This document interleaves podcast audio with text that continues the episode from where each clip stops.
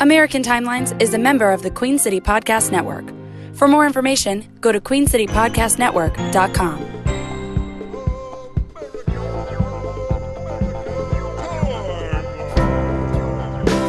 Somehow I'm obsessed with time.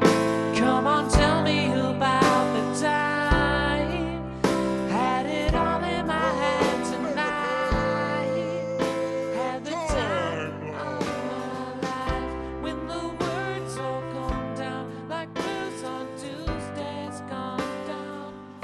Throw it all Welcome to another episode of American American Timelines. Timelines. I'm Amy. And I am Marky Post, former Nope, nope. star of TV's Night Court. That's Joe. I'm Marky Post. And this is the American Pop Culture History Okay. Podcast that I'm- brings you an exciting, nostalgic Exciting. events Nostalgic. from pop culture history year by History. year. And Year by this year. is part three of 1973. That's right. My name is actually Joe. It's not Marky Post. I was, I was trying to pull the wool over. Is what I was trying to do to, Alright. to the listeners. I like to kid the That wasn't listeners. even a good one. it wasn't Marky Post. No, it wasn't a good one. I just, It wasn't a good one at all. you know, I had one all ready and set up, and then I wasn't ready to start the podcast yet, so I Mm-hmm. just, I just went with the old standby Marky Post. From, Yep. Which is So, a what's lady. the first see. thing that we're going to talk about?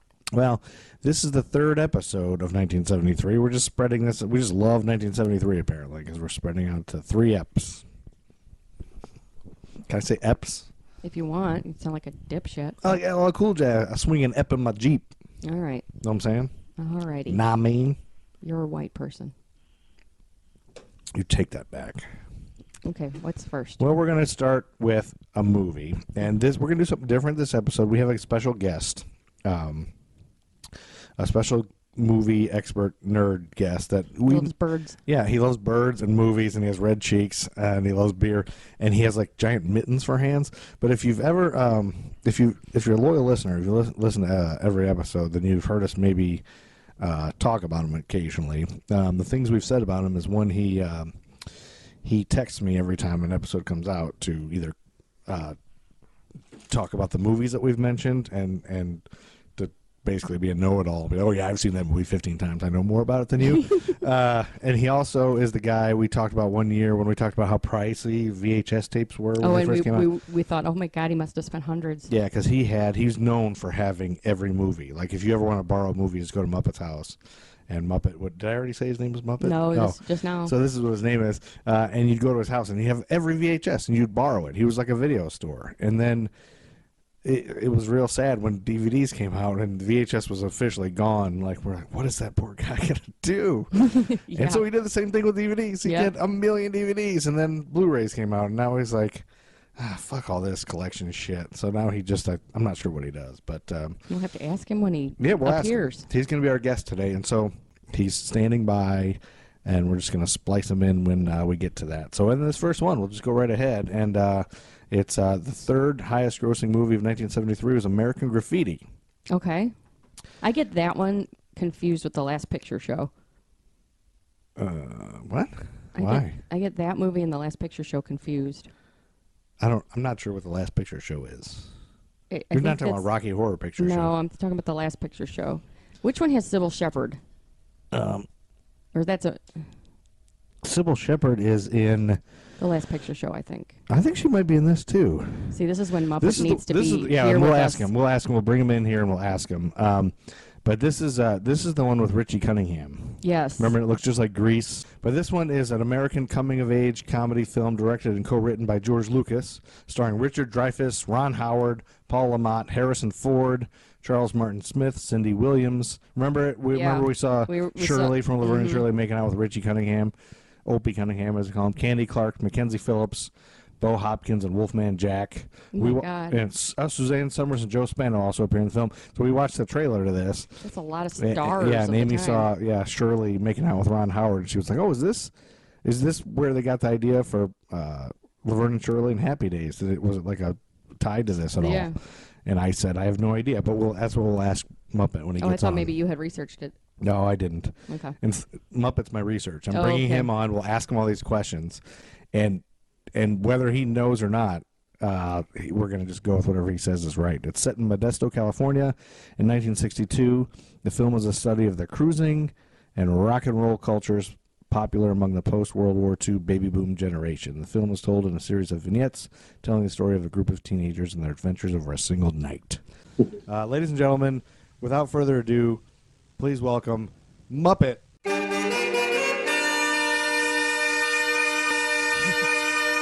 Hello. There's Muppet. There's a sexy Muppet voice. Hello, sexy. Hey. Well, Oh, Muppet, yeah. the third highest grossing movie of 1973. Muppet, are you familiar? Uh, Top of your head? uh, Dirty Mary, Crazy Larry. No. On Saturday, August 11th, 1973, American Graffiti was released in the U.S. Uh. And I was saying, I um, always get this mixed up with the last picture show in my mind, and I don't know why. I can kind of see it. It's they're both about like high school people uh, 50s and that. beginning their new lives. True. Which one had Sybil Shepherd in it? Last picture show. Okay. Yes, not this one, dummy.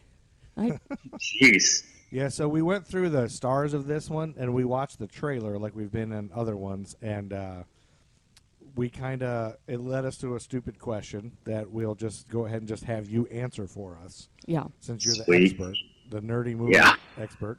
Nerd. Does that we we, we watched the scene where uh, Cindy Williams, who we all know is uh, the lovely and talented Shirley on Laverne and Shirley, uh, making out with Yeah. Ron Howard? Ah, hot.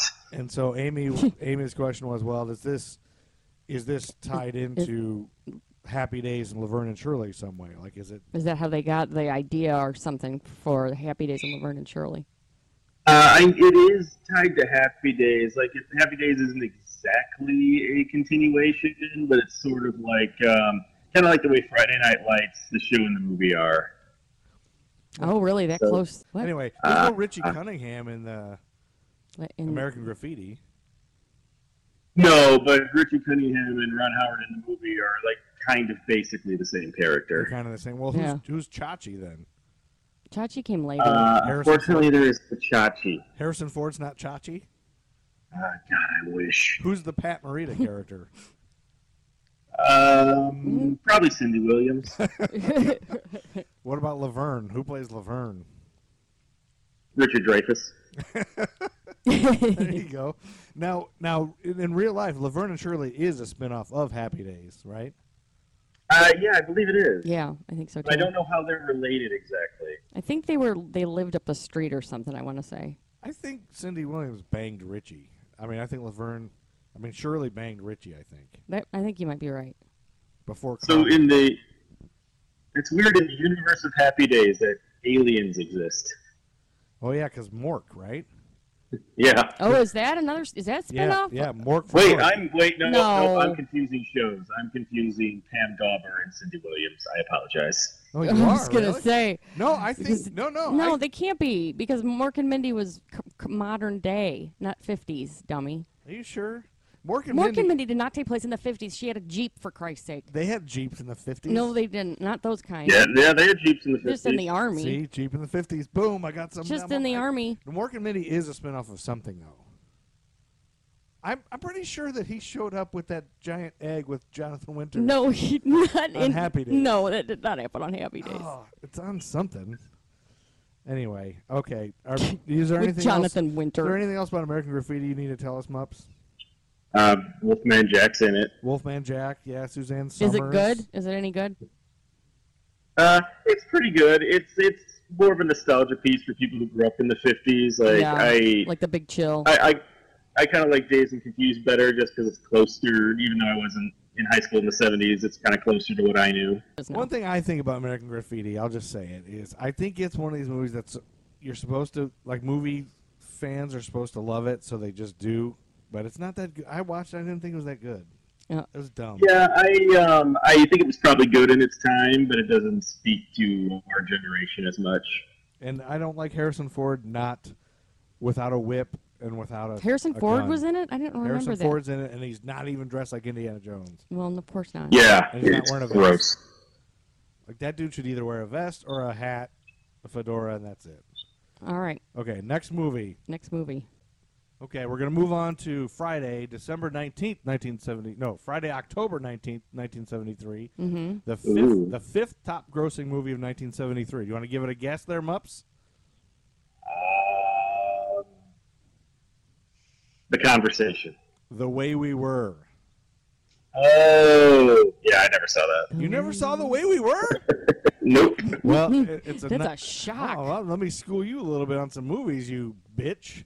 I mean, as much as I love Barbara Streisand and all, How many Barbara Streisand movies have you seen? At least you knew that. Like, if somebody would, if, if I hadn't seen the trailer, it, I would never know that Barbara Streisand And Robert Redford. were in this.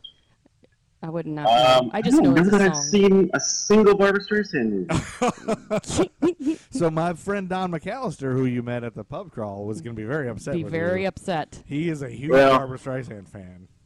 Me and him will get together and we'll watch Yentl. Yeah, he loves Well, out of all the Barbara Streisand, you're gonna pick that. it. You know what he really loves too is when you when you call it lentil and you it's, you tell him you think it's about soup. He really likes that too. He All right, I'm gonna keep that in mind. Yeah.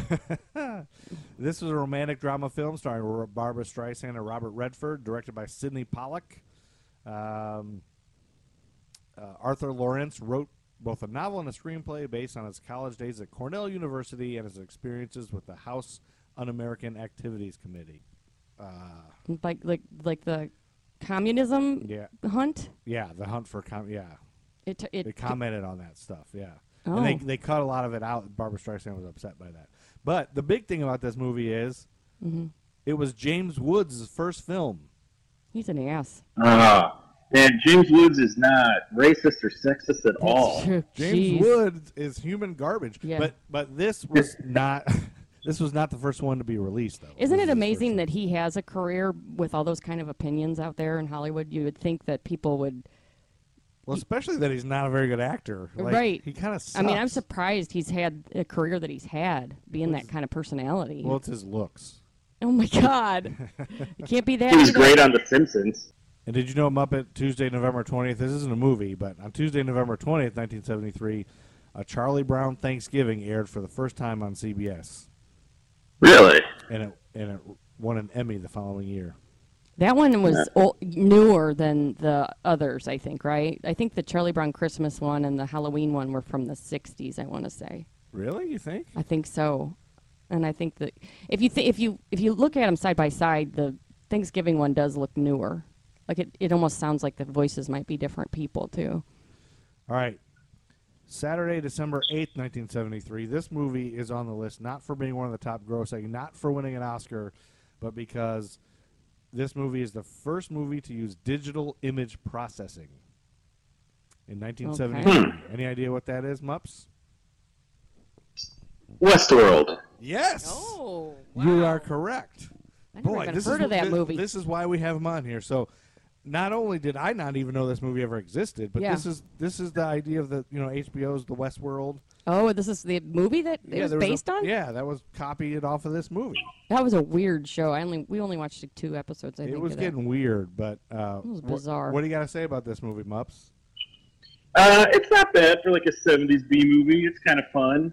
Um, if you saw the first episode of the HBO show, then that's sort of just what the original movie is. It's just two guys go there and cavort around with robots, and then Yul Brynner starts killing everybody. Oh wow, Well, did you know that uh, uh, Arnold Schwarzenegger used Yul Brenner's performance as the basis of his performance in The Terminator? oh really?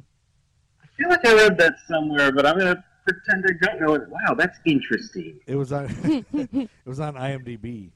Well, that was Westworld, which I kind of want to see that just because I didn't know that even existed. Uh, Yeah, it's like a good Sunday afternoon movie. Like you're just kind of napping on the couch. That's Okay. where a lot of these movies are. Well, director John Carpenter also based the indestructible nature of his killer Michael Myers in Halloween on Yul Brenner's character in this film. Oh, that's Oh, and interesting. that ties into the fact that the new Halloween movie just came out. Yeah, just oh, did came they just do out. a new one? Yeah, they read it. Did they redo it? What's the deal with the new movie? No, the new one it, it picks up like fif- 40, 50 years after the first one and ignores all the sequels and just uh, it, it's a sequel directly to the first Halloween. Oh, really? So 50 Mm-hmm. years later, we're expected to believe that this guy is still this unstoppable killing machine. I mean, Jamie Lee Curtis is in it, so Yeah, I don't know if I she, buy it. Is she eating Activia in it? uh, probably. Activia. Um, okay. The next movie was on Sunday, December 16th, 1973. It was released. This is the fourth highest grossing movie of 1973. Do you want to guess? Uh, the Sting Nope. This one starts with a P. with a P. Directed No, by that- Frank, Franklin Schaffner. Oh, Patton. Nope. Oh no. That was a few years earlier. I think we covered that already. This is a. Oh, you did cover that. I don't listen to your podcast. This, hey, you asshole. This, Hey, this is a historical period drama prison film. Oh, Papillon. yes, Papillon. that's right. I have, I've seen this. It's is it about Escape from Alcatraz? Well, Well, there's a new movie. There's a newer version. I've seen the Steve Yeah, they McQueen. remade it. This is the which Steve I- McQueen. I've seen the Steve McQueen version, but um, isn't it about escaping from Alcatraz? Well, it's escaping from Devil's Island in South America. Oh, okay, But yeah, so it's the it's- prison escape movie. Okay. It was based on the 1969 autobiography by the French convict Henri Charrier. Anyway, it stars Steve McQueen plays the title character and Dustin Hoffman as Louis Louis Daga. Anyway, the film's title is French for butterfly, referring to Charrier's tattoo of a butterfly and his nickname. Do you have anything to say about this movie, Mups? Uh, no, no, that's another one I haven't seen actually. What? What? I saw a movie you haven't seen. I think that's the first ever, probably. Are you sure you saw this? yes, I did. Oh, I okay. did see it. It was on. It was like Muppet was saying. It was a Sunday on TV. I'm just saying. When this I was is little- crazy that we found two movies that Muppet doesn't know because he's the. I was just pumping you up as the guy who's seen every single movie and has owned every single movie. You got some homework to do, Mister. That's right. Well, you know, I hate 1973. What can I say? We had you on the one year you the one hate. year you hate. well, while shooting in Jamaica, Dustin Hoffman met Sir Paul McCartney, who was vacationing in Montego Bay. And one evening, Hoffman invited McCartney to dinner and challenged him to write a song about anything. Mm-hmm. And since painter Pablo Picasso had just died, Hoffman requested that McCartney compose a song about Picasso's dying words Drink to me, drink to my health, you know I can't drink anymore. McCartney created a demo on the spot, and the song Picasso's Last Words, Drink to Me, appeared on Wings' 1973 Wings. album, Ugh. Band on the Run. Too bad Wings sucked. yeah, Wi- Wings is kind of the worst. It is. yeah. They are the worst. Um, here's some other things. Dustin Hoffman became angry and uncooperative for some time on set after he discovered that although he and Steve McQueen would receive equal billing, he was actually making $750,000 less than his co star. Boom. Oh, burn. Yeah. And although many consider this Steve McQueen's best performance to date, he was overlooked by the Academy. Some say that was because McQueen had stolen Ally McGraw, who became his second wife, from her husband Robert Evans, who was a powerful studio executive at the time. Boom. McQueen was also rumored to have slept with many other Hollywood wives. Yeah, I think he was crawling with VD. Yeah. Pretty sure. Yeah, you could you could you could bottle the VD off of that guy yep. and sell it. Bottles of VD for sale. It's 1973. Pretty much. I'd like a bottle of VD and some Jolt Cola. Okay, on to the next movie. Tuesday, All right. Tuesday December 25th. That's Christmas Day of Yes. 1973. Now we're at the the number one movie of the year of 1973. The number one highest grossing. Okay. You want to guess that, Mups? Uh, God, if it's Christmas Day, I really want it to be The Exorcist. Yeah, Ah, love that. Uh, that didn't come out till the day after Christmas, you idiot. This is The Sting, which you guessed before. uh, It is, yeah, The Sting. What do you got to tell us about The Sting? uh, it's the second and last pairing of Paul Newman and Robert Redford. I love them Sting. I And- think it's a great movie. Yeah, it's good. You I saw like it? it. hmm I haven't seen it. It look it does look good. I will say, out of all these '70s trailers we've watched, I really wanted to see this. So this is a 1973 American caper film set in 1936, involving a complicated plot by two professional grifters, as Mupp said, Paul Newman and Robert Redford, to con a mob boss, Robert Shaw, During filming, Robert Redford was recovering from a broken right thumb sustained in a skiing accident a few months before, and he was supposed to be wearing a cast. Numerous times in the film, he uses his right hand oddly to avoid using the thumb, such as holding a fork with four fingers but not the thumb. Oh, So now you got What? something to watch for. Yeah. holding the fork with four fingers, but not the But thumb. not his thumb. His thumb must be out like this. So if you notice that, that's why. oh, he's gripping it like in his fist. I guess. Here you go. Robert Redford, he didn't see this movie until June 2004. What? What? And he, yeah, and he was forced at gunpoint to watch it. No, he was not. No, You're that- making shit up. That part I'm making up. But uh, yeah, so he Why- didn't, he didn't What? see it. Why wouldn't you go see your movie? Because he's Robert fucking Redford. He can do whatever he wants. Well, he was. Yeah, it won like Best Picture that year. Why did he just like nah? Yeah. I don't need he to. was king I'm shit good. in the '70s, He though. probably didn't give a shit. He probably He was was- busy banging. king shit of diamond something He was banging chicks. mountain. How many chicks do you think he banged? I don't know. Think he banged any dudes? Maybe Do you think he helped Paul he's a Newman? make good-looking any other- man back then, Yeah, all the ladies still talk about how. and hot Paul he Newman was a good-looking man back They're then. both good looking dudes. Uh, the movie was filmed on the back lot of Universal Studios, and the diner in which Hooker meets Lonigan is the same diner interior used Computer just in Back to the Future, in which Marty, Oh. Marty McFly first meets his father and calls Doc Brown. oh, that's interesting.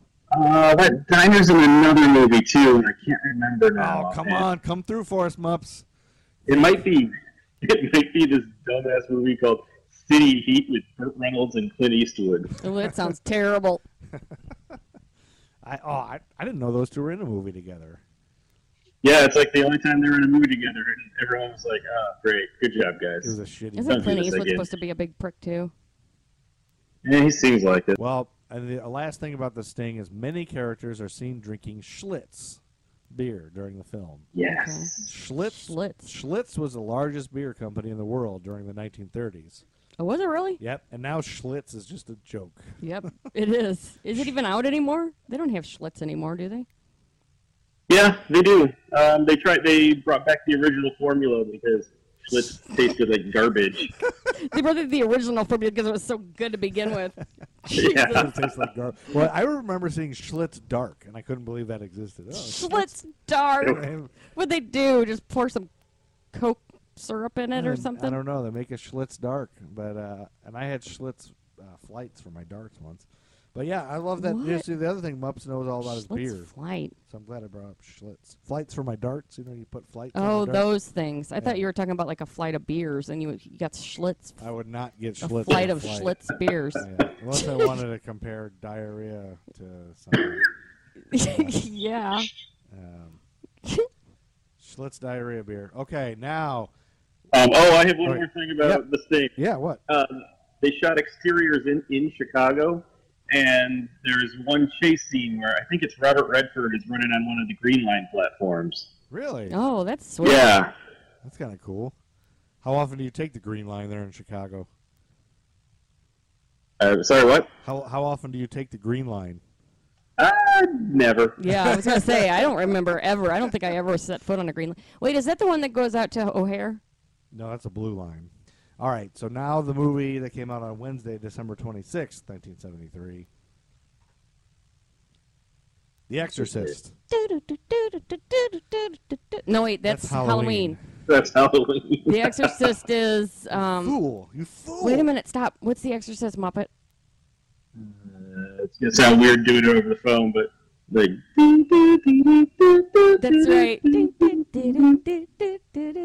That sounds like super password to me. It's scarier when Mm. that sounds like a game show. no, it doesn't when it's real. All right. What do you guys? Well, I'll just let you guys talk about this because Amy's a big horror film lover. Well, this is really a scary fucking movie. Like yeah. I don't even think it's weird because I don't believe in the devil, but it it stands up. There's something about it that is so like punch you in the gut. And it Yeah, it just. Oh, sorry, go on. no, no, no. I was going to ask you what you think because because it it's like so creepy and scary and e- even though like I don't know, it doesn't even though some of the special effects might look kind of cheesy now, it doesn't take away from it at all. Yeah, like it just it's really good at building up this just feeling of dread, even in like the first half where nothing scary is happening. It's just weird shots of like the nuns walking down the street with their habits blowing. Oh yeah. Well, and even like and everything Mm-hmm. it just builds so gradually, like with the lights flickering, and then there's the sounds in the attic, and then like all, she pees on the carpet that one time, and just like Oh yeah. it it goes so gradually. The tension, it's like somebody's stringing a fiddle with a tension. I don't know what that means, but Uh, I was trying to think of a, a, a metaphor, but I guess I can't.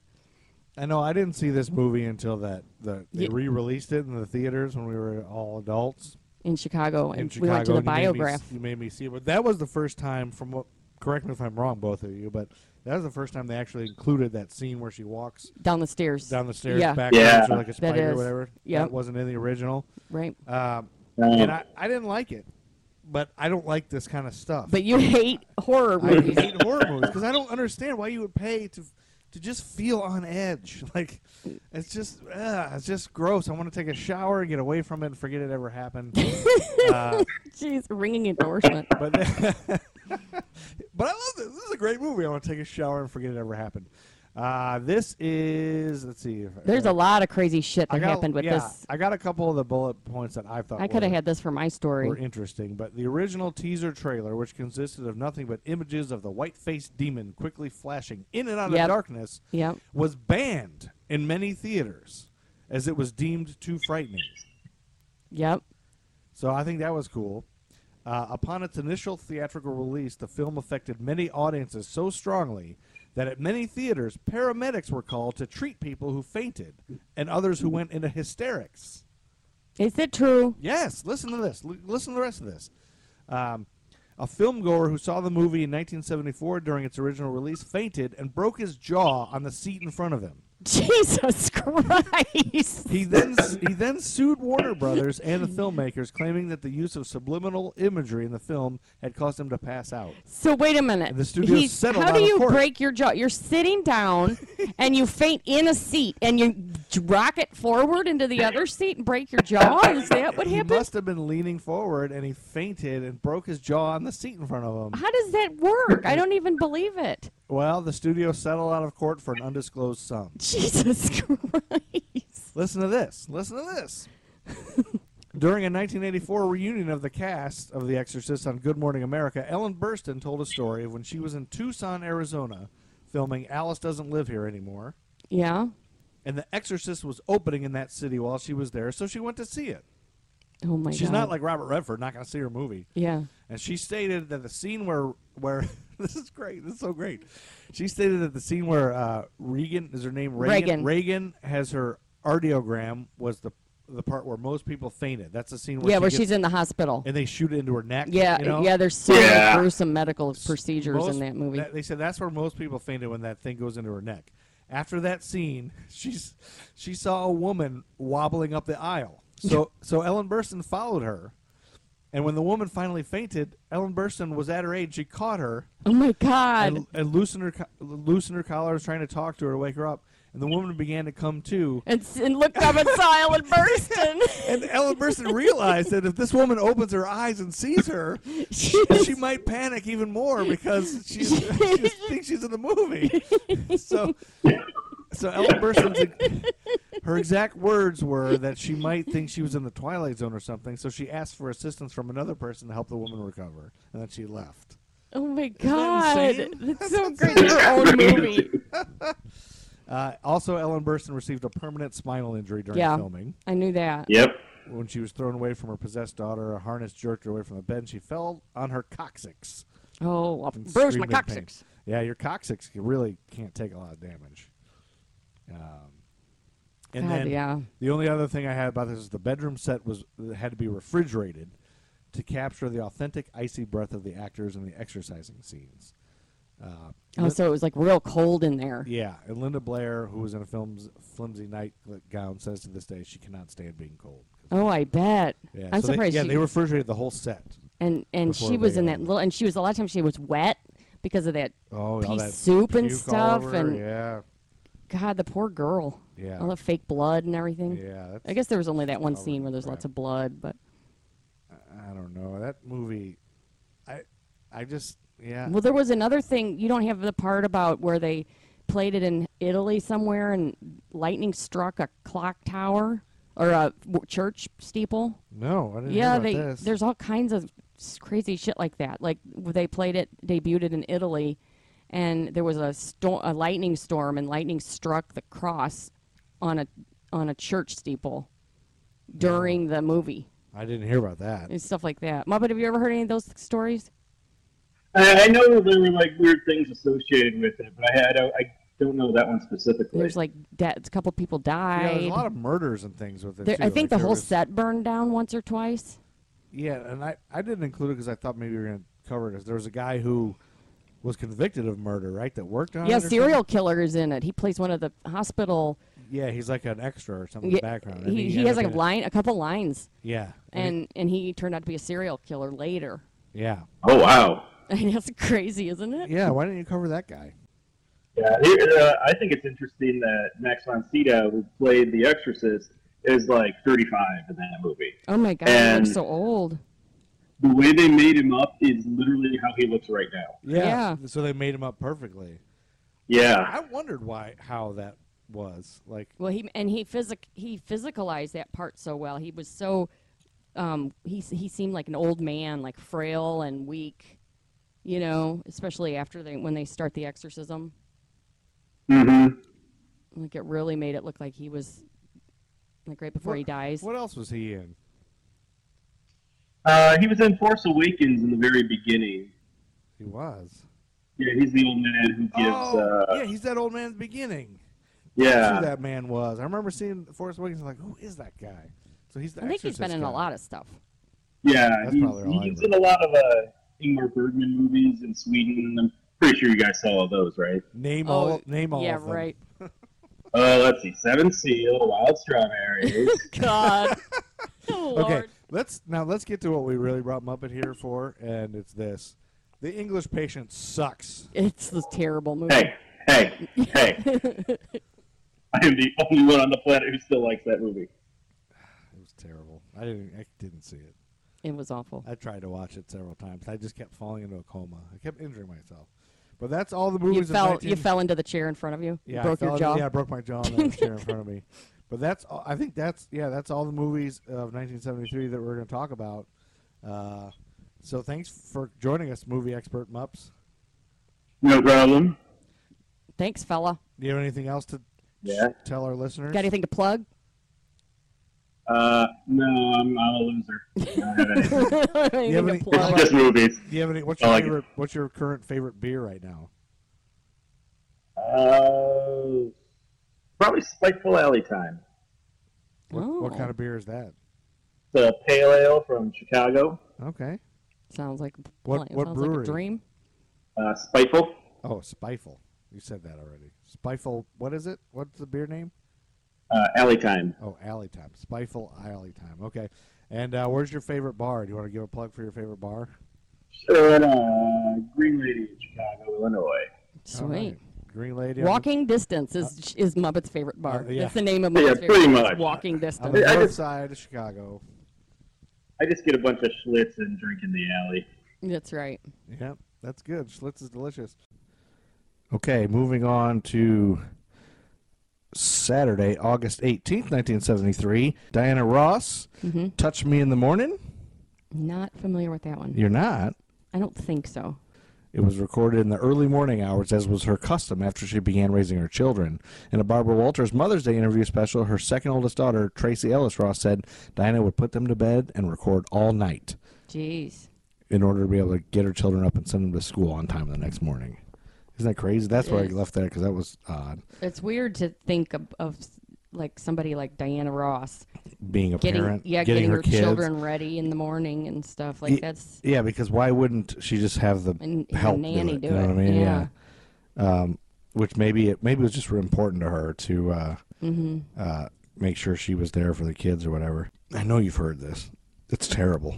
is it? I mean, it's not my kind of music, so maybe I've realized I need to stop saying things are terrible just because Just they're because not you don't my. like 'em. like them. Well, some I will. I'll still say it, but it's just not my kind of music. So people that like this music might like it, but Touch me in the morning. Just when I listen to this, I just picture being in a s- back of a station wagon Yeah, I know, right? with my ruse. In the way back where the carpet was, Yep, with like, like, a shag carpeting in the back of the with like a station wagon. winter coat that has rainbow Yep. designs on it, and the That's right. zipper's stuck. There's, gu- there's gum mushed into the carpet in the way Gum- back. and you're wearing a stocking cap with a puffball on top. That's right. Yeah, there's You no must not have had seatbelts. heat in your particular station wagon because I don't remember being that bundled up Well, I in the live- station wagon. I live in the north. I'm from the north, so Yeah, that's anyway, true. that's a stupid, shitty song. Yeah. and it sucks. Oh, but that's just not my kind of music. I don't like ballads. I've never liked ballads. I've never, yeah. Well, we've been through that in the 80s. It was ballad. They're so time. shitty. It was Ballad, City, in the 80s. August 25th. It's a Saturday, 1973. We got a new number one song Okay. on the Billboard charts, a song about an interracial love affair. Brother Louie. Okay. You would know this song as the theme song to Louis C.K.'s show. Louis, Louis, Oh, I like that Louis, song. Louis. Yeah. Louie, Louie, you're gonna die. Louie, Louie, you're Of gonna course, now die. it's kind of creepy. Louie, Louie. Yeah, I know. Now that he masturbated in front of a bunch of people and forced them to watch him masturbate, now this song Yeah, it's, is kinda- ruined. it's creepy. But the whole song is great. Like it really, I didn't realize that was like a song that was already popular in the past, but it was. Mm-hmm. Oh, yeah. And- you didn't know that? No, I'd I never remember heard that I'd song never heard very- that song before.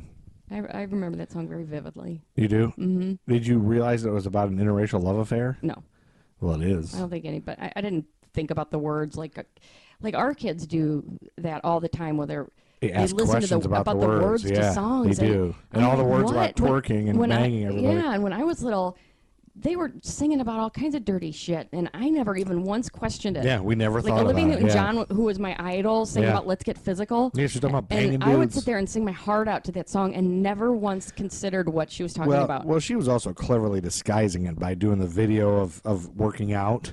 Yeah, so for but- kids, it looked like that's all it was. But now the videos aren't clever like that. The, Yeah. the videos now are people having butt sex. yeah, I know, right? so it's like you never. there's it's a no little bit of a problem. There's no thinly veiling anything. No. But anyway, this brother this brother Louis song, uh, this version was actually redone by uh, a band called Ameri- uh, an American band called Stories, Okay. featuring singer dumb name Ian for a Lloyd. band. Yeah.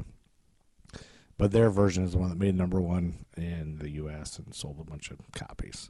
But that's it. Louis, Louis, Louis, Louis. ah. And then Saturday, September 1st, 1973. Mm-hmm. This is something you're definitely, you wouldn't have known. You, d- you're not going to have known this. Okay. Robin Williams and Christopher Reeves went to Juilliard to school together, Oh wow. the Juilliard School. yeah. They were two of 20 students that were accepted in the freshman class in 1973. It started in September. Oh wow. William Hurt and Mandy Patinkin were other classmates in that class. Oh, wow. Isn't that crazy? Yeah, that is crazy. Now, who would have known that? Um, and Robin Williams and Christopher Reeve remained close friends until Reeve's death in 2004. Reeve had struggled for years with being quadriplegic after his horse riding accident. Um, Williams' son Zach remembered their friendship as having been like brothers from another mother. Williams paid Robin Williams paid many of Reeves' medical bills and gave financial support to his family. Wow. Did you know that? No. I didn't know that they even knew each other. Yeah, that's crazy. Yeah, so here you go. It- Rest in peace, Robin Williams and Christopher Reeve. Hopefully they're together, Together again. together again forever, sexually. I don't know, I have to ruin everything by saying stuff like that. Then September eighth, nineteen 1973, Marvin Gaye takes over the Billboard number one spot. Yes. Before he was murdered by his dad. This is before he was murdered. He was still alive when he recorded this. He was alive and not dead. Uh, but this song is uh, responsible for Wi- uh, Marvin Gaye. Sexual healing. No, this is responsible for him. This is the most successful single for Motown and one of his most well-known songs. What's going on? With the help of this song's sexually explicit content, this song helped give Marvin Gaye a reputation as a sex icon during its initial popularity. Let's get it on. Oh, let's get it on. Yeah.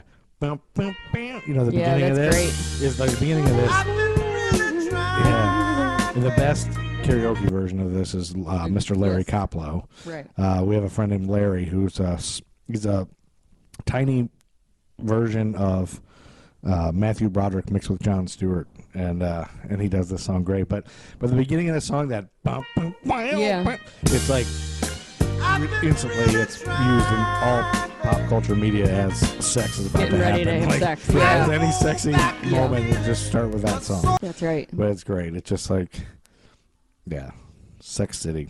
Yes. Let's get it on. How's that start? What's the first line he says? I've been feeling shy, baby. Let's get it on. Let's have sex. All right, what's next? And then on Tuesday, September 18th, 1973, Jimmy Carter, no, President Jimmy Carter, future president, because he wasn't president yet, Okay. Jimmy Carter reported a UFO sighting. He did. Yeah. Yep. One evening in 1969, two years before this, he became governor of Georgia. Mm-hmm. Carter was preparing to give a speech at a Lions Club meeting. At about 7:15 Eastern Time, one of the guests called his attention to a strange object that was visible about 30 degrees above the horizon to the west of where he was standing. Carter described the object as being bright white and as being about as bright as the moon. It was said to have appeared That's to pretty have bright. yeah, that's bright. It was said to have appeared to have closed in on where he was standing, but to have stopped beyond a stand of pine trees, some distance from him. The object is then said to have changed color first to blue, then to red, then back to Oh my white, God. before appearing to recede into the distance. Carter felt the object was self illuminated and not solid in nature. His report indicated that it was witnessed by about 10 or 12 other people and was in view for 10 to 12 minutes before it passed out of sight. Can you imagine experiencing that? I can't. That is crazy. And this is Jimmy Carter. You can't say he's nuts. I mean, I can't. No, I mean, he- he must have seen it, but can you just imagine that? But he didn't report it until 1973. 1973, Carter said, There were about 20 of us standing outside a little restaurant, I believe a high school That's a lunchroom, terrible Jimmy Carter. and a kind of green light appeared in the western sky, Habitat for Humanity. This was right after sundown. It got brighter and brighter, and then it eventually disappeared. It didn't have he any doesn't have a solid. twang. He's got a drawl. Um, what's the difference? It didn't have any In a solid. drawl, they don't say the ahs. Oh. A drawl. They don't say the ahs. No, not a, Drawl. I can't say. And it, anyway, it eventually disappeared. It didn't have any solid substance to it. It was just a very peculiar looking light. None of us could understand what it was. yep. That's crazy. Thursday, September 20th, 1973. We have an airplane celebrity Oh. death. Okay. Jim Croce. Oh. I forgot that he died in an airplane. Yeah, he did. I forgot that. There's a lot of celebrities that die in airplanes. They if you really think do. about well, it. well, if you think about it, they they have to fly all over the place for shows. Yeah, and that's stuff, true. So I guess that's probably why. But um, but there's always, I don't- you know, you tell me if this is one of these that is just creepy because it happened. You know, like you know how you like you look for clues of things to be Mm-hmm. Yeah. creepy when things like this happen. Right. Um, some are just coincidence, but Jim Croce sent a letter to his wife before he died, Mm-hmm. where he talked about giving up his singing career to write short stories and movie scripts. Oh. The last words of his letter were Remember, it's the first 60 years that count, and I've got 30 to go. I love you, Jim. Wow. That's kind of weird. Yeah, I mean, it's not super weird, I guess, but it's kind of weird. Like, whenever you look back on, whenever somebody dies, I guess you look back on things they might have said. But he was going to give up his singing career. Maybe somebody didn't want him to. But then why would they kill him? Yeah, I guess I that mean- doesn't make sense. No, no, it's just fate, I think. Um, That's weird that he said that he had 30 more years to go. Croce and five others died when their chartered Beechcraft E-18S crashed into a tree during takeoff from the Natchitoches Regional Airport in Natchitoches, Louisiana. Okay. An, an hour before, Croce had played a concert at Northwestern State University's Prather Coliseum in Natchitoches. He was flying to Sherman, Texas for a concert at Austin College. Croce was 30 years old. Wow. He was young. An, investiga- an investigation showed the plane crashed after clipping a pecan tree at the end of the runway. The pilot had failed. Why, you know, a pecan tree, they shouldn't have put it at the At, end of the at runway. the end of the runway. No. Really, like, Now, where should I put this beacon trio? Maybe at the end of the runway, the airport Yeah, runway. that's probably not a good idea. The pilot had failed to gain sufficient altitude to clear the tree and not tried to avoid it, even though it was o- the only tree in the area. It was dark, but there was a clear sky, calm winds, and over five miles of visibility with haze. Hmm. The report from the NTSB named the probable cause as the pilot's failure to see the obstruction because of his physical impairment Oh, was he and the fog drunk? reducing his vision. The 57 year old Elliot suffered from severe coronary artery disease and had run three miles to the airport from a motel. oh, so, that- he had a was- heart attack. I guess he was having a heart attack or something. Hmm. Yeah, that sucks. That's Poor Jim interesting. Croce. Yep.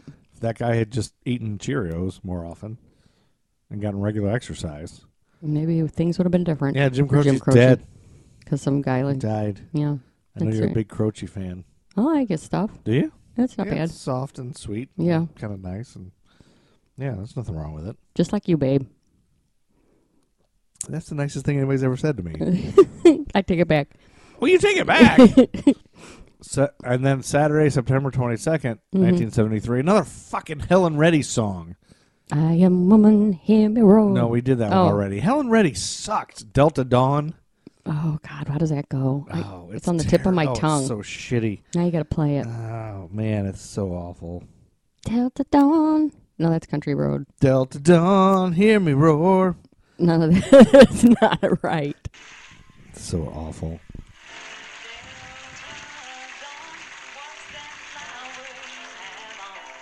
She's 41 and her daddy's still I swear to God, we sang this in music class, in public school music class. round Brownsville say she's crazy. Cause she walks downtown with her suitcase in her. It sounds terrible. It's like Y- about a do you remember homeless- those when we were in, in elementary school? Those textbooks that had s- Yeah. music in them, Uh-huh, and you'd use them in kinda. music class, and it was an Yeah. actual textbook. And this, I swear to God, was in there. when It we sang probably was. I know we sang uh Leaving on Yeah, a just Jet- like that. Yeah.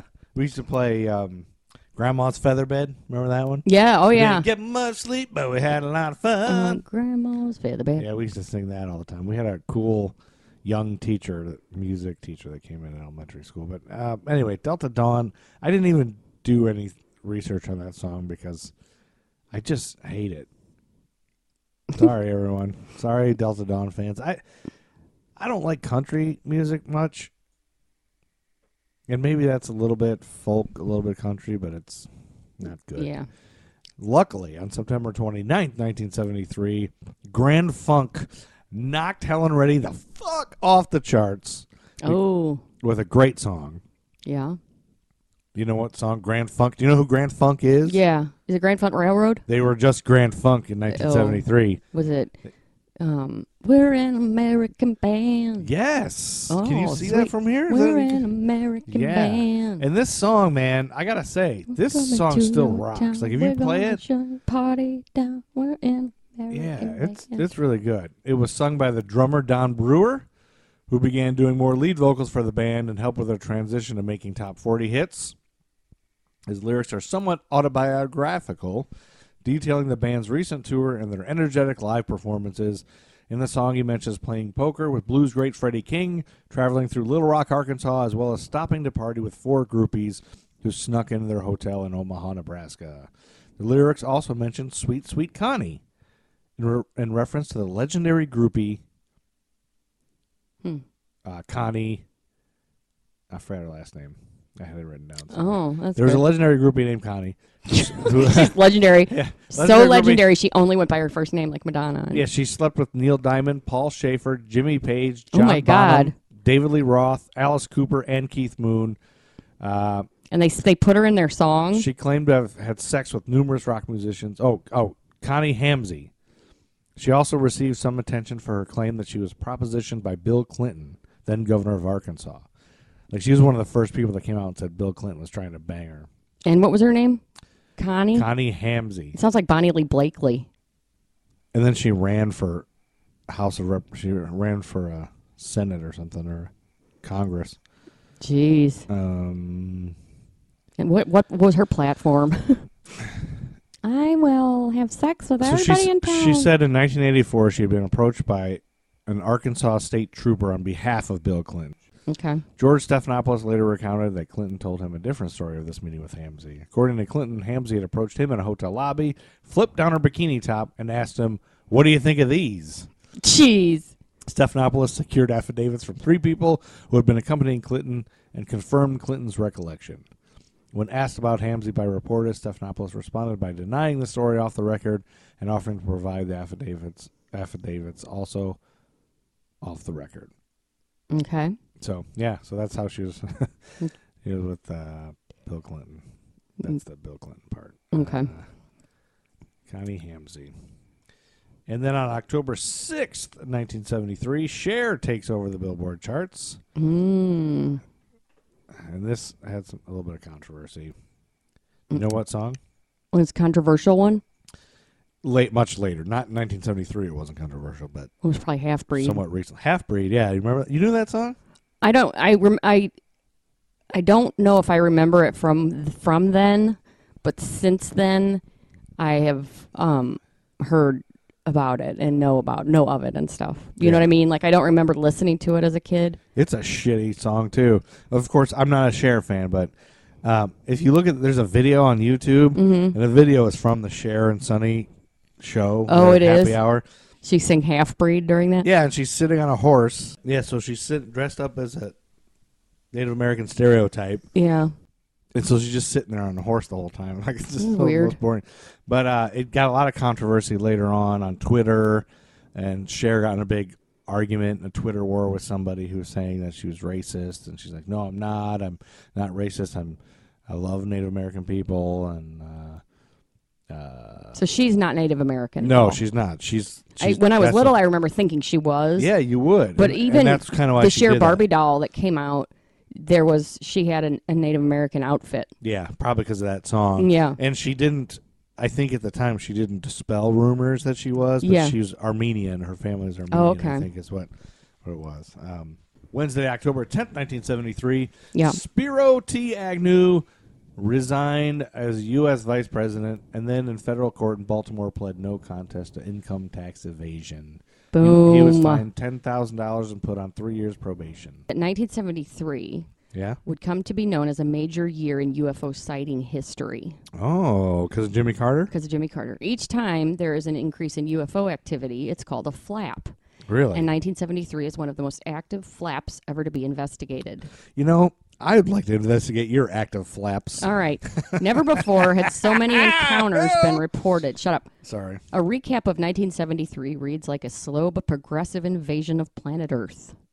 The first date Really? is January 2nd, 1973. Oh, that happens to be. I can't believe that's the first day because that actually is the day that uh, uh, a TV movie was on Mm-hmm. starring Alex Karras as the 500 pound jerk.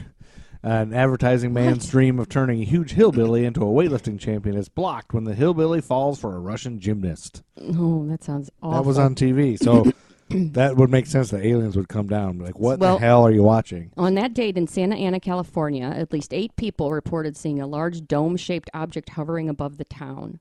Witnesses reported that at times the craft hovered as low as 200 feet from the ground. The witnesses described the object as metallic gray in color. After hovering for several seconds, the object sped toward the southwest at terrific speed. January and February 1973 in Cherokee County, South Carolina, the police department received so many UFO reports that they stopped sending cars out to investigate. The sightings reported to police were in the hundreds. The objects described were cylindrical, cigar shaped, square, or round with a dome on the top. I guess what. Why would the police respond? Like, what are they going to do? I Like, know, what- right? Seriously, there's an alien shit. What are, am I going to do as a police officer? I don't have.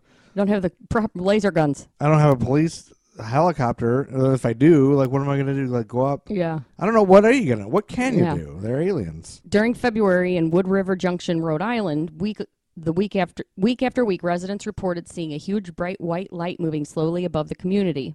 More than 250 people reported seeing the object.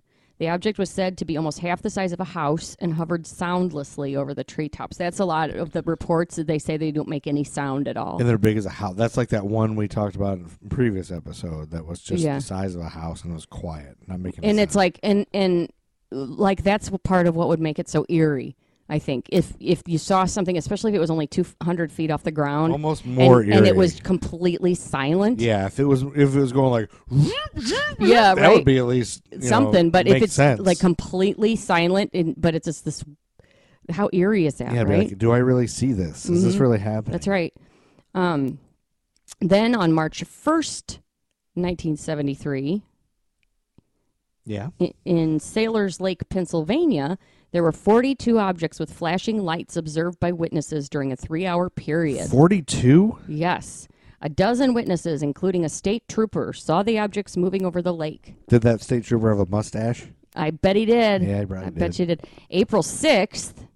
Oh, April sixth, nineteen seventy-three. Oh, when the Brian Keith show was on. Yep. Uh, Brian Keith starred in this show in its first season, father and daughter pediatricians. Who's Dr. the Sh- hell is Brian Keith? and why do we care? Some heavy guy that had his own show. Dr. Sean Jameson and Dr. Ann Jameson run a free clinic in Oahu, Hawaii. Mm-hmm. And that's All what right. it's about.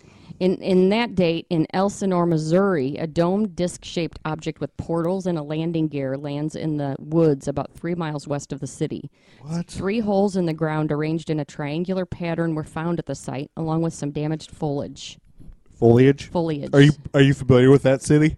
No, I don't know where that You're is. from Missouri. I know, but I don't know where Elsinore is. You got to represent. A- April 10th. Oh my gosh, these keep happening. April 10th. Yep. Now, you can't tell me there was an alien the same time that the same day that Carol Burnett, Betty White, and Rod Serling were all on Password All Stars, can you? Oh my God, that's a battle of the network stars right Oh, there. it is right there. Uh, in April 10th, in Stockard County, Missouri, sheriffs and others reported three objects over Bernie and Dexter.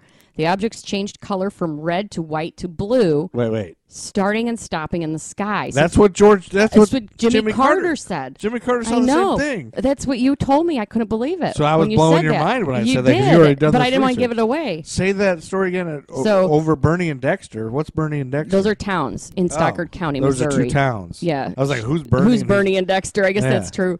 The objects changed in color from red to white to blue, starting and stopping in the sky. who's- Holy shit! Isn't that crazy? Jimmy Carter ain't fucking around. and then on May 12th, On May twelfth, the day that Mackenzie Aston was born, Oh, Patty Duke and jo- John Aston was probably holding her hand. Patty Duke and John Aston had a baby, oh, okay. and that baby would later be on Facts of Life. Th- She was giving birth as an Who, alien. Who'd she play on Fix of Life? No, Mackenzie Aston was on Facts of Life. As who? The little boy. That remember when they added? You know how oh, sitcoms Jesus. No, when sitcoms I don't got watch crappy, them when they do that. they add a kid. I don't want to know. He was like the boy that they added with George Why would Clooney. they add a boy? They had, had That's a, so dumb. a cute boy to get ratings, It's the stupidest thing and ever. then George Clooney was on. it. So on that day, on May 12th, near Kent, Ohio, a witness Oh. was driving west near Kent and saw a group of flashing lights above his car. He stopped and the object stopped. He described a football shaped object that changed colors in a pattern from red to white to blue. holy shit! Yep.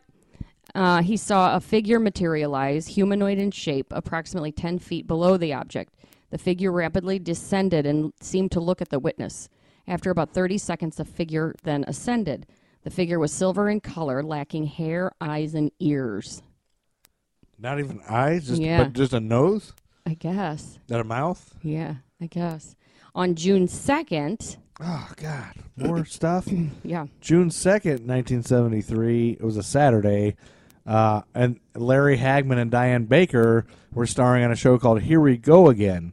Um, and th- this show, uh, the comedic problems ensue when a newlywed couple moves into a home located very close to the homes of their former spouses. Oh, remember that show? Here We Go No. Again. nope. Larry Um, Hagman and Diane Baker, y'all. On June 2nd, in DeVernon, Illinois, DeVernon. a UFO with bright running lights was seen. A large orange light was turned on directly below the UFO, lighting the landscape. A witness was awakened when the dog barked. The craft was described as football shaped and about the size of a car. Huh. From August to October, there was a flurry of sightings, witnesses, witnesses by witnessed by police and citizens. One of the most famous cases was the Charles Hickson and Calvin Parker abduction. Charles Hickson, the chief claimant in the Pascagoula, Mississippi UFO abduction case. Pasagula. This is the story of this. When did that happen? That he died of a heart attack on September 9th, 2011, at the age of 80. Until his death, he maintained the truth of his alien encounter. part of the UFO flap of 1973. Flap. It has remained, after the Benny and Barty Hill case of 1961, the second most famous UFO abduction case in history, according to UFO historians. Really? Even even more famous than the fire in the sky one? That's what they say. Huh. October 11th, 1973. Oh, the same day Kung Fu was on with David Carradine. I used to watch that. You did? Yeah, I know. It was You on, it watched was Kung on- Fu it with was- David Carradine? It was on one of the five channels. It was on real late at night. Well, on this episode, Cain promised a dying priest who stole a golden chalice that he will recover it from three murdering bandits so his soul will be saved. Okay. So this is um um sorry. I accept. this I is accept your Charles apology. Hickson's um Charles Hickson's account of the abduction. on October Mm-hmm. 11th. 11th. Quote Calvin was working for me at Walter's Walker's shipyard and doing a dadgum good job. Dad gummit. Calvin and his brother had sort of grown up with my oldest boy, Eddie. Some evenings after work, we'd go fishing. Oh, we got off at about 4 o'clock that day and came by my house to get the fishing tackle. Do they do any kissing while they're fishing, like They on might. Ozark? Then we went and got some shrimp for bait. We tried several places and hadn't caught anything. I No, said, Calvin, there's one more place I want to try. If they don't bite there, we'll give up and go on home. Okay. I was going to say it'd be difficult to use shrimp for bait without wanting to eat that delicious shrimp. Yeah. So we went down toward Ingalls and started fishing off a pier. We sat there for a little while, and I finally got a bite. I was reeling in, started, and I re- was reeling in, and started hearing this hissing sound like steam coming out of a pipe. I looked around, and it just startled me. Something was hovering two or three feet. Stop it. I was adding to Something your was story. hovering two or three feet above the ground, probably no more than 10 or 15 yards from us. There were two blue flashing lights on the top part of the end that was toward us. I couldn't tell if it was round or oblong. I could see a little dome on top, but I couldn't see all the way around the thing, so I couldn't tell for sure how big it was. I jumped to my feet, looked over at Calvin, and he looked plumb strange. Then a door opened and this brilliant light came out of it. I couldn't figure what was in the world was happening. I've, I'd known fear. I fought 20 months in hand to hand combat in Korea. The only thing I'm scared of is a snake. I'll run from a snake, but this wasn't normal. Nijaji balala gasina. All of a sudden, these three things began coming out of the door. They looked like they had elephant skin, wrinkled, real wrinkled, and triangle triangle shaped ears that had to be some sort of antennas. These things were robots. They seemed to come right out of the beam of light. They never touched the ground. They moved right out there beside me and Calvin. I couldn't move, and neither could he. Two of them came around behind me, took me under each arm. When they grabbed me, I seemed to rise it to their height. They weren't as tall as me, but they sort of had me in a leaning position. One took hold of Calvin, and I saw him go limp. He told me later he had fainted. They told us they took us through the doorway in the middle of a room, and I could see couldn't see Calvin anymore. There was nothing in there, just a real bright glow. I couldn't move anything but my eyes. They let go of me. I still wasn't touching nothing, just kind of floating. All I could think was, what are they going to do with us? I Anal figured probe. They'd Anal take us probe. off, and we'd never see our families again. And an anal probe. I didn't see the robots for a while. Then an eyeball about the size of a football came out of the wall. It moved right in front of my face. I saw dials and gadgets moving around. It went behind me, then came back over me. Then it disappeared back into the wall. what? That's that's messed up. Where's the anal probe start? Well, I was just about out of my mind. I thought they were going to kill me. Folks would think we fell off in the in the river and drowned, and nobody would ever know about this. It seemed like a long time, but I, it couldn't have been more than a few minutes. The robots came and carried me back outside. They didn't throw me down; they eased me down, and when they did, I fell to the ground. My legs were real weak. I saw Calvin standing there, staring out at the water. He was in shock. I've seen men in shock, and if you don't do something pretty quick, they'll die. I started going over to where he was, and I saw the craft leave. The blue lights were on again. I remember that. Like maybe an anal probe will help him. When I got to Calvin, I had to slap him a time or two. I finally got to him where he And could anally say something. probe him. He said, Charlie, what in the world was that? I said, Son, I don't know, but they didn't kill us. Although the UFO reported by the men had apparently not been seen, so this is this is the story again Okay. um, had, had apparently not been seen by people on the heavily traveled nearby highway. There had been other UFO sightings in the area, including on the night in question. Several people later reported strange lights in the Gulf Coast sky just after sunset on October 11th, about the time Hickson and then 19 year old Calvin Parker said they were abducted. All right. I believe in this now. Mike Contaldo, a retired Navy chief petty officer now living in who cares where he lives? Mike Says he Cataldo. saw a very strange object on the horizon late that afternoon. Well, our listeners might want to track him down, so we should say where he lives. Puddin Brodus, a Pascagoula detective back then, Wait a second. you can't just brush over that. There's a Pascagoula detective named Puddin. Yep. Puddin Brodus? Puddin. Yep. Brodus is last Puddin Brodus. You know, Calvin Brodus is Snoop Dogg. Oh, yes. So maybe- they're related. Maybe he's got a cousin named He Puddin. told me he saw something streak through the air, said Glenn Ryder, a former captain with Jackson County Sheriff's Department who was the first to interrogate Hickson and Parker. Puddin. Puddin's dead now, but he was a fine man. He wouldn't make up something like that. A guard know- at the shipbuilding place saw it. Another guy was in his backyard and he saw something streak above his house. When we studied all those reports, were in a straight line. And I'll tell you this after talking with Hickson and Parker that night, I'm convinced they had some kind of experience. I don't know exactly what, but something happened to them. They were both shook up, especially that boy. Holy As they drove away in Parker's Plymouth, Hickson and Parker agreed not to tell anyone about the incident. I know people would call us crazy and everything else, Hickson says, but I thought about it some more and said, what if it's a threat to our country? That's when I decided to call the Air Force Base in Biloxi. just to let him know. But uh, and the crazy thing is they did not they must not have started the anal probes until later. in Yeah, the not yet. 80s. The person who answered the phone at, at the Air Force Base said they didn't investigate UFOs and suggested Hickson call the Sheriff's Department. That's when Hickson spoke with Glenn Ryder from a convenience store payphone. He said, I want to tell you something, but you've got to promise not to laugh, recalls Ryder, now 63 and retired. I was about to get off work, so it's kind of aggregate, big, aggravated me. And I said, If you want to tell me something, then tell me. He asked me again to promise not to laugh, so I promised. He said, I just got picked up by a UFO. And of course, I burst out laughing. He got real upset, so I apologized and told him to go ahead with his story. I could tell he was serious. Ryder convinced Hickson and Parker to drive to the sheriff's office. He called Jackson County Sheriff Fred Diamond, now deceased, to join him for questioning. So um, they get in there and they, they go in for questioning. And um, Did he smell like rum?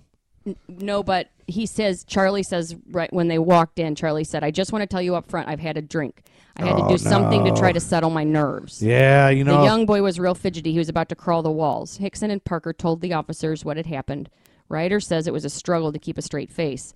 Then he and Diamond plotted to find out the truth. We kept a tape recorder on the top drawer of the desk, Ryder says. It was a small office, so it would pick up everything said in there. We let them go to the bathroom and decided to turn the recorder on, then leave them alone for a while.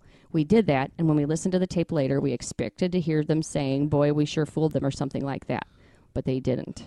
And you can hear this recording on the online yeah, you can. of the two of them talking after they leave, and they're very, very freaked out. What do you Google to find that?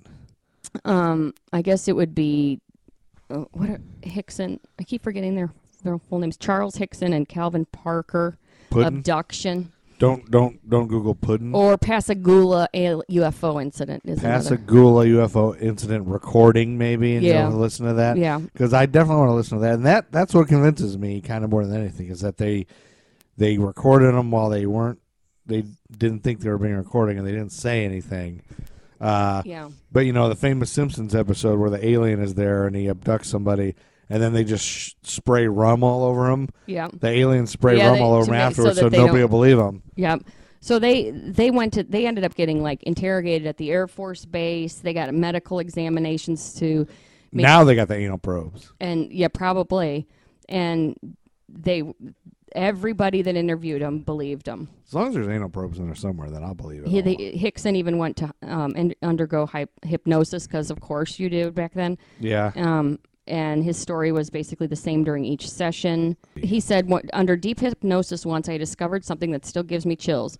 There were people on that spaceship, living beings in another compartment. They never came in there when, where we were. And I'm telling you, they looked almost like us. Really? Only thing I can figure is that they couldn't live in our atmosphere, so they let the robots come out there and carry us inside. And and then he said in on Mother's Day, May 1974, Hickson was riding back from a family get together in Jones County with his wife, their son and daughter, and the man she was the daughter was married to at the time.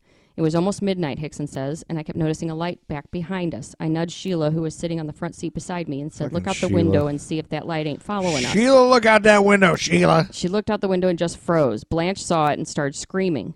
Seconds Blanche- later, a Blanche is a saucer shaped screamer. craft was hovering 150 feet above and to the right of their car.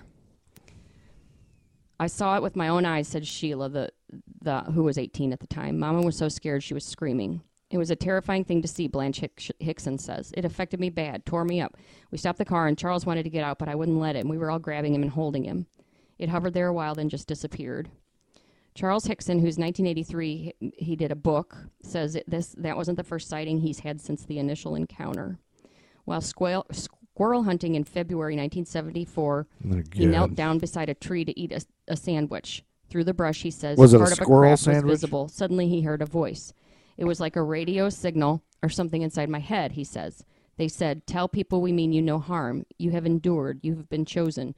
There's no need for fear. Your world needs help. We will help before it is too late. You are not prepared to understand. We will return again soon." Oh man, I believe this. He's- Hundred percent. he says that the same voice came to him a month later and he says that all his fears left him he says he wants to go to that world whatever it is they came from he says i don't think they'd carry me if they couldn't bring me back and if they ever decide to destroy this world they might save a few of the people i'd like to think i'm one of those so he just doesn't want to be burned up with everybody Yeah. so he, he requested and passed a lie detector test. Um, Parker suffered a breakdown and was briefly hospitalized. As you would. And then both men admitted to further contact since and no longer had any fear of the beings. So that's the story of the Ah. Pascagoula UFO incident and the general 1973 UFO flap. The flap. How do you spell Pasagula? P A S A G O U L A. Okay, good. Because I was gonna Google it, but I I don't know I wouldn't get it spelled right on there first Yeah. try. You know what? I believe all of it. Yeah. I think I believe it. Yeah. But I ju- where are they now? No I- kidding. If our planet needs them so bad, like God dang it, where the hell are Planet these aliens? needs you more than ever now. God dang aliens, where are they? Help us! Something crazy's happening. Yeah, really. Aliens. We're going to do some major damage soon. Friggin' aliens, hurry up. Help us out. What's what's next, babe? Uh you think the aliens are responsible for that that fast food item that's like a it's a hot dog but the bun is made out of chicken? That's disgusting. Have you heard of that? no, only humans could come up with that. Yeah, trust it's, me. it's called the I can't remember what it's called, but it's like yeah, the, ch- it's like chicken with a hot dog That's in it. the worst thing I've ever heard. That's great. only humans come up with It's delicious. It's the double down dog, I think. Is what it's called. that. I think the aliens are what responsible. restaurant establishment has that item? Uh, I want to say Probably Kentucky Fried Chicken. yeah, I want to say KFC or Arby's or something. Or Why would you one of eat those- that? Or Popeyes chicken or something. Why would you want to eat that?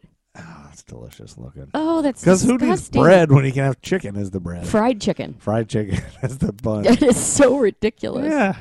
October 20th, 1973.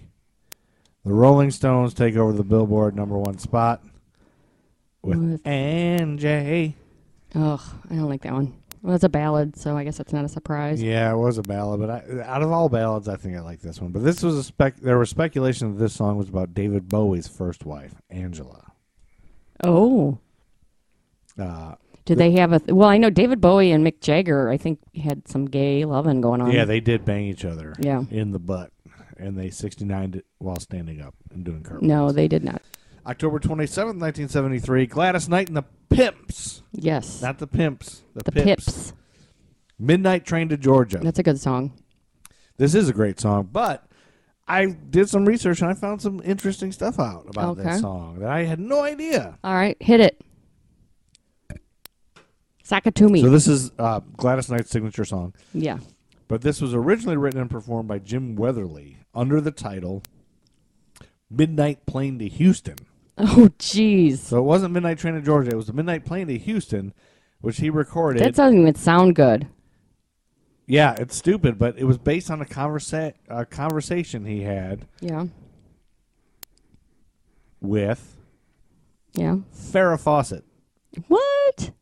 Yep. Boy, it all. It's like just one incestuous pool of, out there in Hollywood, isn't Isn't it it? crazy? He had a phone conversation with Farrah Fawcett, and he used Fawcett and his friend Lee Majors, who she just started dating, as uh, like kind of characters of the song. And uh, yeah, he said that. Uh, yeah, she she said, "Oh yeah, I gotta take a I gotta take a midnight plane to Houston uh, on the phone." Like she was talking on the phone, and that he got off the phone and wrote that song. Really? and then it eventually get involved in a midnight train to Georgia. Thursday, November 1st, 1973, Randy Macho Man Savage Oh, my debuted God. in wrestling as the Spider. He wasn't Macho Man, and he The wasn't Savage. Spider. He was called the Spider, but he debuted. A lot of people don't know this, but he debuted in wrestling Mm-hmm. during the off season of another sport that he played. Oh, football. He was still playing oh baseball. Remember, I told you he was a Cincinnati. Oh, Reds- that's right. so he was at this time he was in Sarasota, I believe, or he was on a. Oh, I looked all this up and I didn't write it all down. but he Oh, was, thank God you didn't write anyway, it down. He was in the minor leagues We'd for have to a listen team, through it. A team the. Oh, the Who cares? bats or something. No, what is the team? He was anyway. He was playing minor league baseball on one of us, and you can find his stats on '73 and '74. That's the off season between the '73 and '74 season. He made his debut as the Spider. Um, when this is before he had quit wrestling, it was um, oh, the Paw Tucket. I don't know some team in Florida. He was on a All right, yeah, minor league next. team. Yep. So, Randy Savage wrestling. We talked about wrestling. Randy Savage, the Next. Spider. A lot of people don't know that. Also on that same day, Maud was on, Okay. uh, and Maud gives Walter an electric organ as an anniversary gift. Unfortunately, he plays it all the time and has no musical talent. And did you know? Electric organs. Do you know who played her husband on Maud? No. the same guy from The Jerk who says, Check away, Navin R. Johnson. He's checking his oil and he Yeah. invents the opti grab for Yeah. him because, Yeah, I remember. Damn these glasses, son. Yeah. Okay, I damn thee. And he invents the opti grab. That's right. That, that's her husband in that show. So on November 10th, 1973, Eddie Kendricks takes over the Billboard charts with Keep On Truckin'. you know that song? Mm, I know that. I know that lingo. I know that saying. For your love through sleep. I just picture that- I'm trucking. I just picture that guy with his big foot coming forward. Keep on, Keep on trucking. Yeah, it became a big thing. Yep. Uh, Eddie Kendricks was two years deep into a solo career following his bitter split from the Temptations in 1971. When his former bandmates went on to record hits such as Superstar, Remember How You Got Where You Are, which was a reported jab at Kendricks and fellow ex Temptation David Ruffin. And he included a jab at his former bandmates with the lyrics In Old Temptations, Rain I'm Duckin', For Your Love Through Sleet or Snow I'm Truckin'. Okay. Keep on trucking. And then Saturday, November 17th, 1973, Richard Nixon gave his famous I am not a crook. I am not a crook. I am not a crook. I have earned every cent. In all of the years in my public life, I've never obstructed justice. People have got to know whether or not their president is a crook. Well, I'm not a crook. I have earned everything I've got. That's pretty good, babe. Yeah, you like that? That was a pretty good im- impression there. If this one goes down, they have to impeach me. Tuesday, November 20th, 1973, after the drummer of The Who Yeah. passed out during a live performance in 1973, the lead singer asked if anyone could fill in Oh my at a god. concert. Can anybody play, can anybody play drums? Oh my god. A 19 year old Scott Halpin stepped up to the plate. They invited him on stage and he finished the remaining three songs. Oh my god. That's funny. Halpin, who had recently moved to the area from Muscatine, Iowa, was there with a friend using tickets they had bought from a scalper. Oh They arrived at the show 13 hours early to get good seats. boy, that paid off, didn't it? Yep. The Who opened the show with three of their earlier hits before launching into material from Quadrophenia, playing 11 of the album's 17 songs, and then continuing on to other hits. About 70 minutes into the show, drummer Keith Moon. Seventy minutes in. 70 minutes into the God. show, drummer Keith Moon, who banged that Connie that we were talking about earlier, Yeah. Connie, whose fondness for drugs and alcohol was legendary, began to falter during Won't Get Fooled Again. And he slumped over his drum kit and was helped off by roadies while the others finished the song without him. Backstage, Moon was placed in a shower by roadies in an attempt to revive him. Their efforts Jeez. worked. An injection, of course, got him back on stage after approximately a 30 minute delay. Jeez. So during that thirty minutes is when this At this time, Halpin and his friend were at left of the stage, and his friend Mike Denise began noisily telling the security staff, "He can play." In truth, Halpin had not played in a year, but Denise made enough commotion that he had attracted the concert's promoter, Bill Graham. And he says, Graham just looked at me and said, "Can you do it?" And I said, "Yes," straight out. Townsend and Daltrey look around, and they're as surprised as I am because Graham put me up there. Halpin was given a shot of brandy for his nerves before sitting on his first drum set since leaving Iowa. And t- or, then I got really focused, and Townsend said to me, I'm going to lead you. I'm going to cue you. Townsend shook his hand as he sat down. Daltrey introduced Halpin as Scott and went straight into the riff of Smokestack Lightning. So then after 30 minutes, they put Keith Moon back out there? Yeah, he came back out there. Uh, afterwards, Scott was taken backstage along with his friend Mike and given a Who concert jacket, which Halpin said was stolen later that evening. Despite Moon's Oh, collapse, what a bummer. the concert lasted around the same length as most Who gigs at the time. Oh, wow. How crazy of a story is Yeah, that? that is a crazy story, babe. 1973, baby. Mm-hmm. And then November f- 24th, 1973, Ringo Starr takes over the Billboard charts with Photograph. He and George Harrison began writing, wrote it together. They began writing it on a luxury yacht in the south of France in May 1971.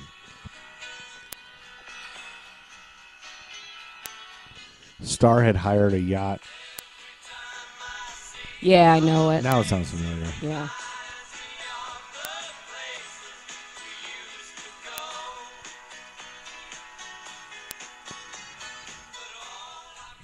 Here's a The photograph. Yeah. yeah, I guess you would know it. Yeah. Yeah. but it's you it's easily forgotten. Mm-hmm. Then we're in December. The Carpenters take over Mm-hmm. with "Top of the World." On the top of the world, looking down on creation, and the only explanation I can find. That's another one that was you got in a my. good voice, babe. That's the other one that was in my music um, Class, music Like class elementary book. school, Yeah, yeah. elementary school That textbook. sounds- yeah, that sounds like something you That have. was yeah. that was in there. They uh, originally intended to only be an album cut. However, the country singer Lynn Anderson covered the song and it became a number two hit in the country charts. So then they reconsidered and then released it themselves. Folk songs are always better if you're really high on weed. December 15th, 1973, Charlie Rich took over the Billboard charts with The Most Beautiful Girl. But it, uh, so Country Politan is a different kind of Nashville sound. Country Politan.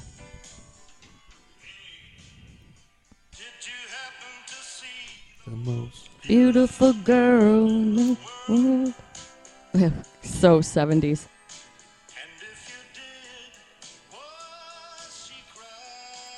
He's so 70s. Just 70s. Sweet. Anyway, it's garbage. Yeah. I hate country music. I know, but that's so 70s, that song. Yeah, that's pretty 70s sounded. Monday, December 19th, Johnny Carson joked about there being a toilet paper shortage on The Tonight Show. Oh, boy. And then everybody freaked out. People did not realize it was a joke and they panicked and they bought as much toilet paper as they could, which actually caused a toilet paper shortage. Oh, man. But Johnny Carson went on the air several nights later and explained that there was no shortage and apologized for scaring the public. Unfortunately, people saw all the empty shelves in the stores, so the stampede continued. Jeez. Stampede. I loved. I, I like to picture a stampede for toilet paper. I gotta wipe my ass. you know, the I people are gotta just being wipe my ass. people are just being trampled. I got diarrhea. I need toilet paper. My favorite name for toilet paper is shit tickets. I know you. I know it is. And then December 29th, 1973, the final number one song of 1973 is Jim Croce, Time in a Bottle. If I could save time in a bottle, the first thing that I'd like to do. do, do This is sad. Yeah, Jim Croce wrote the lyrics. it's after- sad because he died. He's dead, and he Not- sings about there never seems to be enough time. Not only to do that, the things we You're wanna right. He do. says that, but he wrote the lyrics after his wife Ingrid told him she was pregnant "Oh, in December 1970. oh, and it appeared on his 1972 ABC album, You Don't Mess Around with Jim. ABC originally did not intend to release the song as a single, but when Croce was killed in a plane crash in September 1973, yep." the song's lyrics dealing with mortality and the wish to have more time had, had Oh. additional resonance. Yes, it does. The song subsequently received a large amount of airplay as an album track, and demand for a single release built. Wow, That's sad. It makes It's a that very song way s- more sad. Way more sad. yeah. I mean, it's a beautiful song. On that note, we have to kick Chuck Berry the hell out of here. You don't want me to do toys? I guess it's kind of late for toys. Oh. There wasn't a lot that was. Do you have a couple highlights? Silly Putty was a big one. Stretches Yeah. like taffy and bounces like rubber. You remember you could like stick it to the newspaper. and it yes, would, that like- was the only thing that was copy good it. for.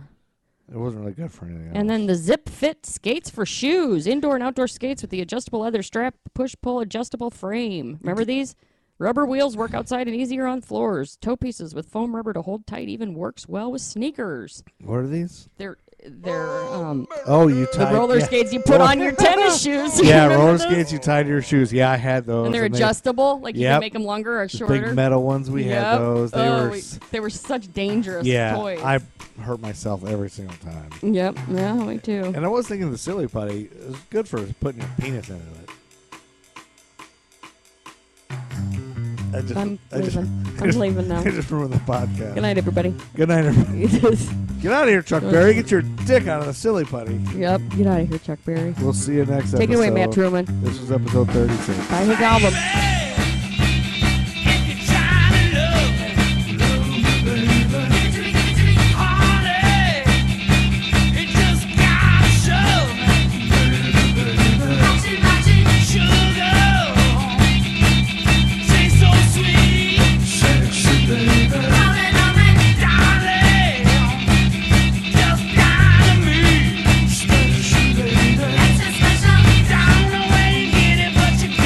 Come on in and close, I wanna steal your pie. You got to love it. I'm not loud. Love it, it'll be me. I'm not loud. She loves me. I'm not loud. You got to love me, love me.